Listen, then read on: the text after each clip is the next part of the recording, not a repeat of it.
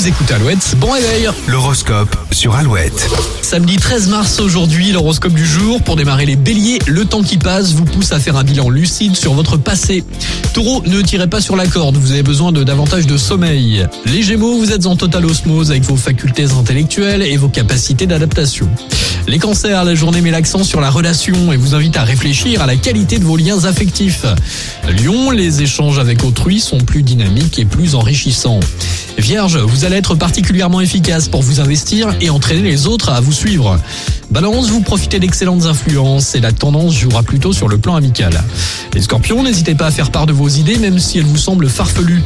Sagittaire, acceptez de revoir à la baisse vos exigences, vous savez que vous avez besoin de récupérer vos forces.